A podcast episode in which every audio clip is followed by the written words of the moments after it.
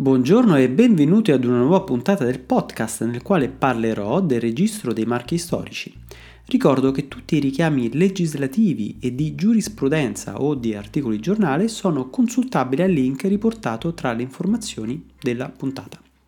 Sono Mauro Scorsone e questo è Food News Law. Ora la sigla e si inizia.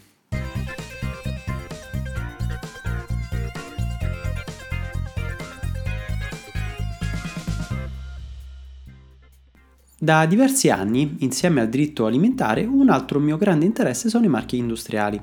Questo in quanto rappresentano una sapiente miscela di fantasia e di intelligenza imprenditoriale.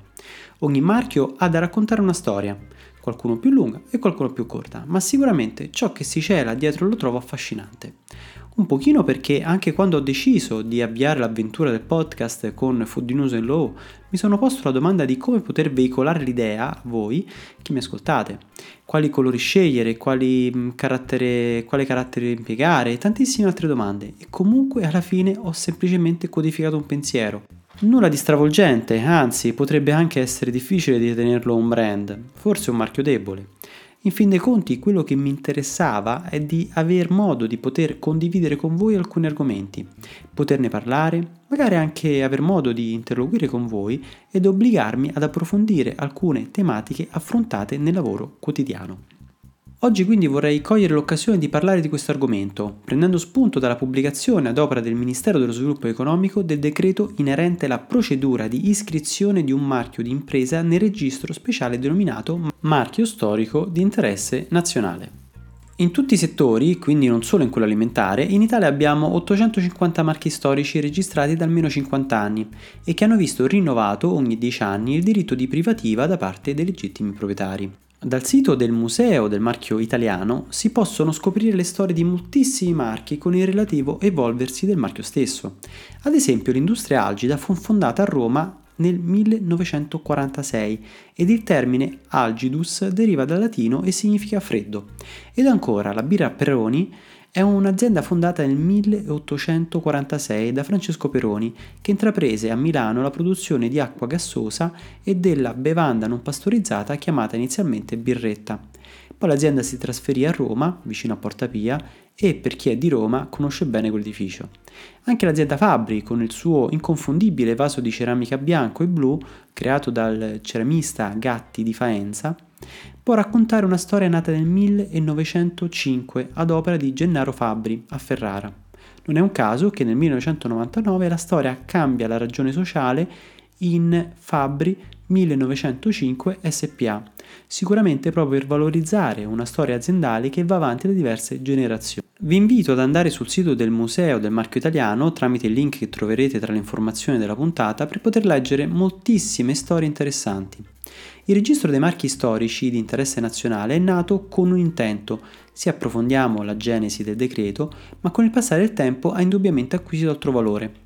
Era il novembre del 2018 e la Pernigotti annunciava la chiusura dello stabilimento di Novi Ligure e dopo la mobilitazione dei lavoratori, a febbraio del 2019, finalmente si trova un accordo a Roma inerente allo stabilimento e dei lavoratori, ma il marchio resta in mano della proprietà Toxods.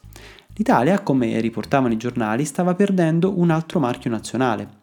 Si forma quindi in, un, in, questo contesto di clima, di tutela dei marchi nazionali, la volontà politica di trovare una soluzione agli acquisti dei marchi al solo scopo di acquisirne il marchio e delocalizzare gli stabilimenti ad opera di imprenditori stranieri. Indubbiamente un problema vi potrebbe anche essere, poiché la questione di fondo rimane il differenziare in negativo delle acquisizioni. Secondo la banca dati Zephyr, nel 2018 le aziende italiane che hanno acquisito marchi esteri hanno investito in totale 17,4 miliardi di euro, chiudendo 147 affari. Il problema vero sono le 830 operazioni per un valore di 46,6 miliardi ad opera di aziende straniere che, varcando i nostri confini, hanno deciso di acquisirne i nostri marchi, lasciando però a rischio delocalizzazione milioni di lavoratori. Il marchio è un bene immateriale e come tale può essere separato o scorporato dalla società ed essere venduto, trasferito, dato in licenza o in affitto. Questo ritengo sia una questione che esula dai problemi connessi alla delocalizzazione. Sono moltissime le questioni connesse alla scelta di delocalizzare ed in primis il costo del lavoro, la burocrazia, l'instabilità politica e potrei continuare, in quanto sono i problemi che devono affrontare ogni, pre- ogni giorno gli imprenditori italiani. Quindi se gioiamo quando la nostra azienda acquista marchi esteri, non dobbiamo scandalizzarci se avviene il contrario. E voler trovare una soluzione con quanto riportato nel decreto mi sembra un modo semplicistico per non affrontare i veri problemi nazionali.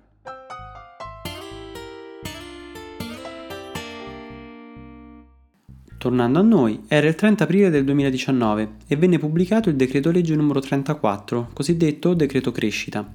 È definito marchio storico il marchio di impresa registrato da almeno 50 anni o per i quali è possibile dimostrare l'uso continuativo da almeno 50 anni, utilizzata per la commercializzazione di prodotti o servizi realizzati in un'impresa produttiva nazionale di eccellenza collegata al territorio nazionale. Quindi la norma prevede un elemento essenziale, la storicità del marchio, che può derivare o dalla semplice iscrizione continuativa nel registro nazionale marchi e brevetti, ma come sappiamo non sempre questo è stato effettuato, anzi ancora oggi non sempre le aziende svolgono tale semplice procedimento fondamentale a livello di tutela del proprio investimento. Parlo di investimento perché se utilizzo il brand per essere riconoscibile sul mercato, significa che utilizzo tale strumento come elemento primario commerciale, investendo in pubblicità e nella sua diffusione. Se non mi tutelo, rischio che un competitor possa copiare il mio stesso marchio. Ovvio, anche in tal caso posso difendere il mio investimento, ma diventa una strada accidentata da dover percorrere.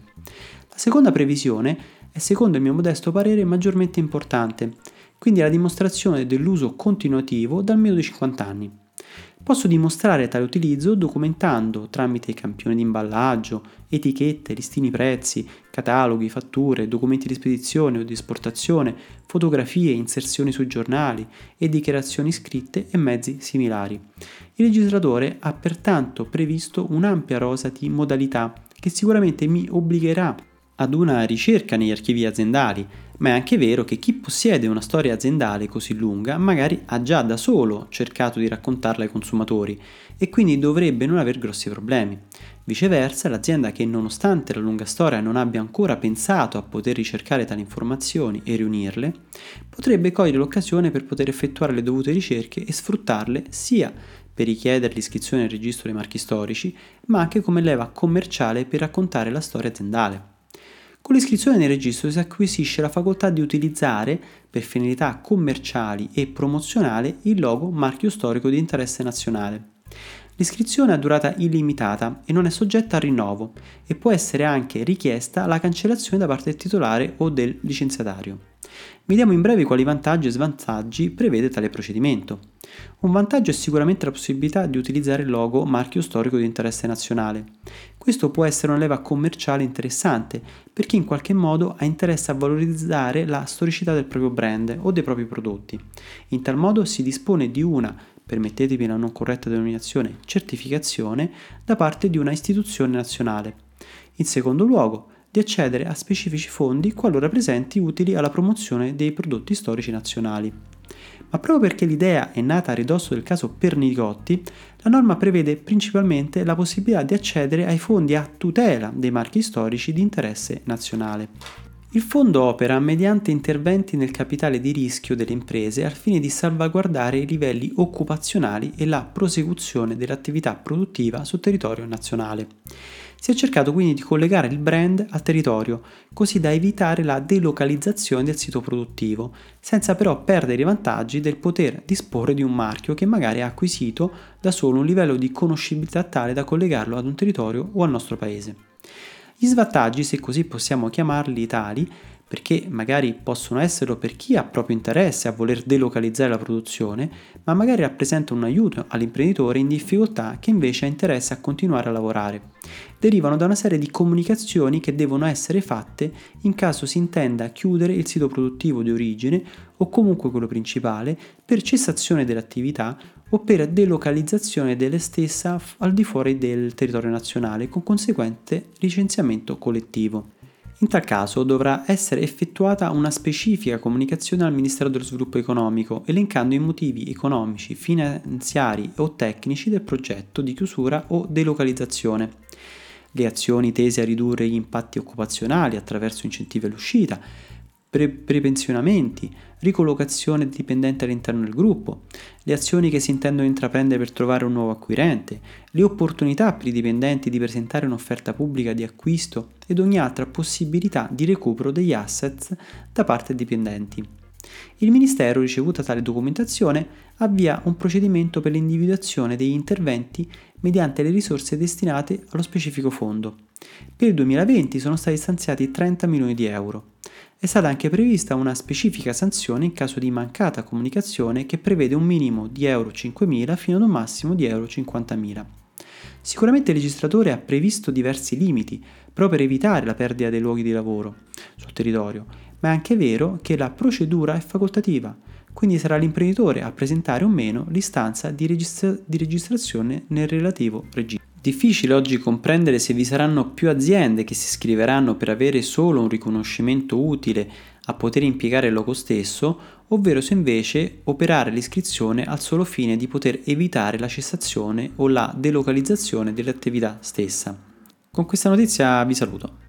Ci risentiamo con un altro argomento nel prossimo podcast. Se questo podcast vi è piaciuto vi chiedo di mettere un commento positivo, un like, una stella sulle varie applicazioni che utilizzi per ascoltarmi e di condividerlo. E mandarmi un messaggio anche per critiche, vocale o scritto tramite WhatsApp al numero 328 62 04 032. E vi ringrazio per avermi ascoltato.